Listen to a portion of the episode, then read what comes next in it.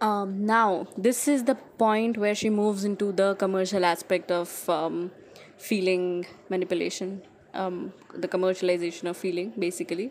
This is part two of the book, and uh, the more interesting part, in my opinion. Um, now, at the outset, you know, Hochschild is saying that, um, uh, you know, Delta Airlines is obviously not going to say that this is a market for emotional labor. Obviously, they're not going to use that kind of a term.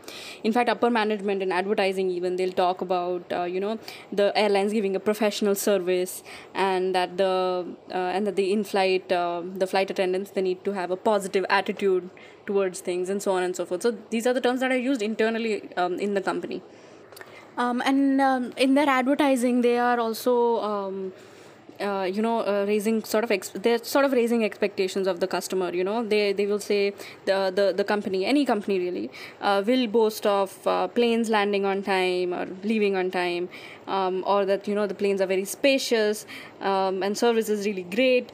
Uh, they also promise that they'll be happy workers um, and uh, and that the service is going to be human and personal um, and the flight attendants in the ads are always shown to be extremely happy and smiling and so on and so forth. So really the flight attendant is also carrying the burden of um, um, of them being extremely sexualized and the, that the passengers already have some sort of sexualized uh, fantasies of them. Um, and at this point you know um, uh, Hochschild is sort of going into the history of um, uh, airline uh, uh, prices and so on and so forth that you know there has been in, in the US there has been a decline in flight prices over time obviously. It's become more affordable and that this has been the case in India as well. And uh, because of because of the various airlines that exist uh, each of them have their own market niche so for example Hochschild um, and i'll just just reiterate that uh, she's writing this in 1983 so this is a pretty dated book. Uh, but she's uh, she's saying that united airlines for example they portray the uh, their um, flight attendants as being very girl next door uh, type of a person. Pan am is more upper class. It is supposed to be more sophisticated and uh, so on. So like each each company will have sort of its brand where they're trying to portray the flight attendant also to be a particular kind of person. And this will depend on the clientele that they're trying to go for. In any case this of course reflects in their um, in their uh, recruitment procedures. Uh, you know the kind of p- uh, people that they're looking for they kind of make it uh, explicitly clear in some senses. And at this point Hochschild goes into the recruitment sort of um, processes and um, of course you know there's uh, there's a lot of uh, rigorous checks that they put with regards to at least the appearance of the of the flight attendant of the potential flight attendant that um, so the flight attendant is uh, uh, at, at, the time when Hochschild was interviewing and so on, they were supposed to be weighed every day. Um, and uh, this wasn't required for the pilots or any of the other staff members, obviously, but for the flight attendants, it was compulsory. And uh, that weight would be sort of, uh, it would determine, you know, a lot of things. So, for example, if a person was, if a woman was uh, one pound over the designated weight then uh, at first she could be given a warning um, and then later she could be suspended with or without pay and so on. And uh, eventually they, they could even be fired if they weren't able to get down get their weight down. And uh, this was this was true for delta airlines at the time when Hochschild is writing. But delta airlines was one of the uh, laxer um, sort of it, it, they had more lax um, rules about this. Other airlines had even worse rules about, um, even I, I won't say was tighter rules about how the um, flight attendant was supposed to appear. So really, um, a flight attendant could only be professional in the sense how the company wants them to be professional if they have completely accepted the rules of standardization set by the company, whether it has to do with weight or whether it has to do with how they are supposed to feel so on that note um, the the flight attendants uh, when they're being trained they are asked to um, imagine that uh, whenever they're in a flight and they have all of these people who they are supposed to quote unquote look after then they should think of them as guests in their home. So the flight cabin should become their home and these are guests who have come in and which would give them the patience to deal with a with an angry or an irate customer so the understanding is that the flight attendant is supposed to see the passenger as a potential friend and have to and they also are expected to be as understanding as one would be to a good friend. Uh, so you know this is sort of asking the flight attendant to personalize an impersonal relationship. And of course this is a one way personalization. The flight attendant is asked uh, to be understanding of the passenger but of course the passenger is sort of almost taught almost told to dehumanize. So, for example, this is a very interesting uh, point that uh, makes that uh, flight attendants are reminded of this one way personalization when uh, passengers don't realize which flight attendant they already talked to. So, they're also surprised. Uh, then, this is uh, a quote from, the, uh, from one of the interviews that she's taken. Quote Passengers are surprised when they discover that we eat. They think that we can go for 24 hours without being allowed to eat or they will get off the plane in Hong Kong after 15 after a 15 hour flight which is a 16 or 17 hour duty day for us and say are you going on to Bangkok? Are you going on to Delhi? Yes right sure. We go around the world and get sent back with the airplane airplane for repairs. So this is the perspective um, of the of the passenger um, who, who who sort of dehumanizes the flight attendant so you know um, on top of all of this basically what she's saying is that uh, for example when um, so these are all techniques that they are told to when you know when they have to deal with um, um angry customers and so on and so forth. So if if your friend for example is getting angry then the way that you would deal with them you know being patient or being kind or being understanding that's the kind of way that they are supposed to be dealing with the um, with the passenger. And uh, throughout this entire thing managing feeling doesn't really become a problem. So what this means is that the cause of the anger as in why the flight attendant became angry or why there is anger in general that is not part of the problem. The idea is only how one is supposed to manage the anger. Now the cause of the anger could be a lot of different things you know. It could be conditions of work the the number of people on the crew the the exclusion uh, that a lot of people face. Um, there's a lot of sexism um, there are also a lot of medical problems that flight attendants may face. So there might be a lot of reasons for the flight attendant to be angry in various circumstances. But the idea only is at this point for the company that how is the flight attendant going to manage that anger um, now, one thing that uh, Hochschild uh, at the at the latter uh, part of this chapter she talks about is that um, so there are a lot of issues now that the uh, that you know the number of flight attendants per um, per flight or that uh, the, the the ratio of passengers to the flight attendants when uh, you know the, that has also been increasing quite a bit. And this has been because flight tickets have been getting cheaper and cheaper but um, one of the demands in the US at least one of the demands by the unions of um, flight um, attendants um, and other stuff was to increase the number of people on the crew. Uh, but this hasn't really happened from the uh, the side of the company. So um, so you know there's more complaints because um, uh, it may be so that the advertising promises a certain kind of standard uh, and uh, eventually when people get into those flights that standard is not really achieved so there are a lot of complaints and a lot of that anger is directed towards the flight attendant. So this requires even more amounts of um, emotional work done by the flight attendants so of course this sort of a work environment leads to a lot of stress and there are a lot of long shifts and uh, so a lot of emotional issues that uh, crop up for uh, especially uh, what Hochschild claims uh, is a much worse situation for the junior attendants. Um, and uh, basically the, the the emotions of a person becomes an instrument um, now, in the next chapter, this is the seventh chapter. Um, Hochschild uh, initially starts to talk about the bill collectors, and really she sort of points on the points out the con- uh, the sort of um, very very uh, interesting difference between the job of a bill collector and the job of a flight attendant. So for the uh, for the uh, collector what tends to happen is that they are supposed to increase escalate uh, sort of aggression. And the the flight attendant is supposed to enhance the customer status. So on, on one hand the bill collector tries to uh, show that the customer is in is is uh, in fact lower in status than him. And on the other hand the flight attendant has to show uh, that the esteem of the customer is much higher uh, than it actually might be um, so quickly moving on to the next chapter, the last chapter of the book. Um, she uh, basically now comes to really goes into the ja- gendered aspect of this entire situation.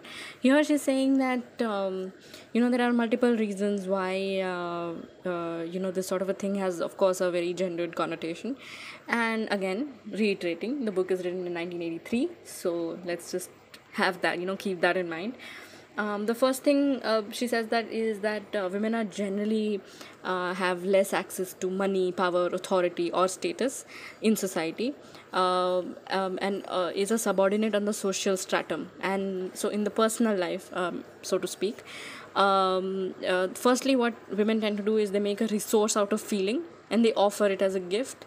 Um, in order to gain access to some other sort of material resources that uh, they might not have um, secondly emotion work that is done in daily life is, is kind of different for men and women. And while women are generally expected to do the kind of emotional work that flight attendants do for example uh, men are more uh, you know expected to handle the bill collectors side of it. So uh, so that's the difference um, th- the, the third thing is, and this is something that is noticed a little bit less, is that individual women um, uh, don't have an, a very uh, strong status shield against some sort of, um, you know, uh, displaced feelings and so on. So basically, what she's trying to say here is that it is more likely for a customer, for example, to get angry at a female flight attendant and express that anger in a sort of a more exaggerated way as opposed to them being angry with a male attendant because a male attendant automatically will be considered to be an authority. Um, Hochschild claims that uh, generally women, and when she's talking about American middle class women, they tend to manage feeling more because they depend um, on uh, others for their uh, for their material lack, um, is what she's saying. That because they depend on others for money, for example, she says that uh, especially they do, and I'm quoting, they they do especially emotion work that affirms, enhances, and celebrates the well-being and status of others. End quote um, of course, everyone does emotional work um, in in their personal lives, but uh, is saying that women are expected to do more of it. So here she cites a study uh, where she's uh, where the comparison is between male um, and female university professors, and they found that students expected uh, women professors to be warmer and more supportive than male professors, and because these expectations existed, uh, more women professors were considered or perceived to be cold um, on a similar line, more um, uh, in, in, in another study, uh, clinically trained psychologists were asked to match various characteristics with adult men and adult women, and more often they associated the terms tactful, gentle, very aware of the feelings of others to a woman. So now, because this uh, sort of a uh, stereotype or expectation exists, what does this mean for a for such a lower status party to be involved in commercial work that involves um, emotions. So here Hochschild is saying that uh, they are uh, the emotions of a person in such a job is discounted in two ways. Um, in one way, uh, the first way that this is done is to call the emotions of a person, and let me just say here that he is talking about women who are at a lower status in this situation. Uh, that the emotions of the person will be considered rational, but they will be considered unimportant.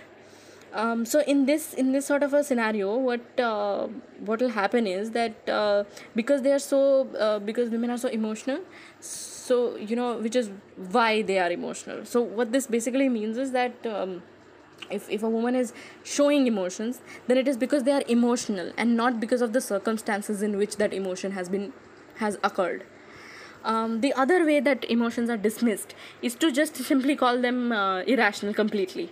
Um, so that is another way to uh, dismiss emotions. And this both of those things happen also in um, in the commercial aspects of uh, um, emotional emotion the manipulation of emotion now for a sort of concluding uh, idea of uh, this entire thing the thing that she thinks is an issue with this entire commercialization of feeling is that she says that uh, uh, because one needs to make a distinction between what one is doing on stage what one is doing for the job and what one really is it, it becomes really difficult because this is an estrangement from aspects of oneself um, you know for the job so one has to make the distinction between the real self and the self that is in the company uniform.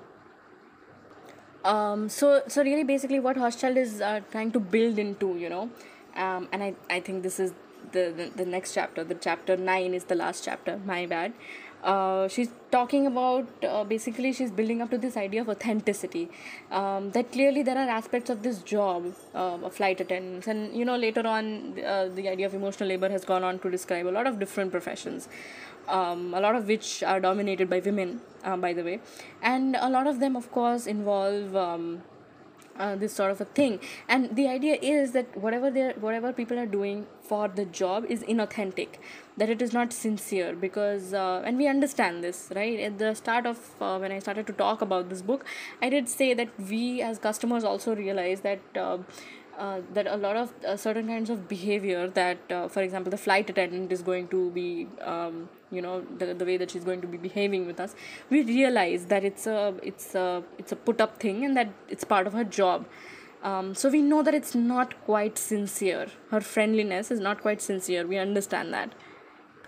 But really the question that Hochschild is asking is how does she do this. And so a lot of times what might happen her point here is that there might be a lot of burnout uh, because of something like this you know that uh, the uh, it is possible the flight attendant uh, attendant will overextend herself into the job and which is why she'll burn out or she will you know detach herself from the job and then feel bad about it. Now she's talking about flight attendants particularly but this is also generally i suppose the case with people i mean just in work. I mean i can understand this uh, feeling of uh, making making one's work a part of a of an identity and a way to define the self um, uh, uh, so to speak. And what that might lead to is the a lack of distinction between what am I at work and what am I what am I in general. And uh, so what that probably does is that if there is some sort of a failure at work or some issue at work then that becomes a, a matter of personal failure. And of course this this would be an issue with someone who takes their work um, you know who who overextend themselves in work. And on the other hand you know if one is not doing that at all then one is completely detached uh, with the kind of work that they are doing and that might obviously that affects the you know affects productivity and so on. So basically uh, what she's saying is you know that the uh, the the worker needs to have more control over the conditions of acting. And this is something that um, at least as far as the unions of flight attendants were uh, are concerned they would try to do that um, you know the you know like i previously said that they would try to increase the number of um, people in the on the crew which would give some sort of a breathing space to the people who are already exist like already on the crew. Um, yeah and a lot of the uh, uh, uh, at, at, at various points you know um, airlines have tried to remove the number of people from the crew like decrease the sizes even more and which places a huge burden on the people who are already working. So uh, you know that also that is also something that unions have uh, opposed. Again this is all us um yeah and pretty much towards the end of this chapter you know Hochschild is also looking at largely what this means for the idea of feelings and emotions. She's saying the culture's response to this entire thing that there is a general increase in the uh, you know uh, jobs in the service sector. So you know what what has happened to the idea of emotions? That as a culture we have started to place a lot of importance in what is what can be considered spontaneous emotions real feelings. Um, so uh, a lot of a lot of the things that happen a lot of the things that happen in the various kinds of psychological therapies that people go to um, has to do with getting in touch with some feelings some pure feelings that is inside of us that we need to get in touch with. And pretty much a lot of therapies have have something to do with this sort of um, an understanding of feeling and emotion. So this is something that has uh, as Hochschild claims that has been uh, has happened because of the focus on the commercialization of feeling. That now we are looking for authenticity in feeling sincerity in feeling um, and uh, she she is talking about uh, Christopher Lasch, who has speculated that what happens in this sort of an environment is that there is an unhealthy sense of um, self. Um, so there's a false self who is created, who who is doing a lot of deep acting a lot of the times. And of course here she is no longer just talking about people who are involved in that kind of work but generally the this idea that feeling has been commercialized that feeling has become a way in order to get things from other people. It has almost become a sort of currency. In this situation what what sometimes tends to uh, what what christopher lasch says um, happens is that there are two ways that people deal with it. One is that uh, you you know some a person who has a false self will become narcissistic. So you know they they feed on interactions and they compete desperately uh, for admiration. Um, and because uh, you know admiration is uh, seemingly very scarce i mean sincere admiration is scarce so you know the person will continue to look for it. And the second false self that gets created is the altruist the person who is overly concerned with the needs of others. And